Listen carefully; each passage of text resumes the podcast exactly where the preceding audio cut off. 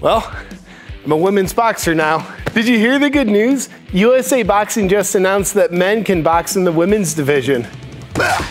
That's right. I can just punch women in the face now and everyone's all right with it. Yeah.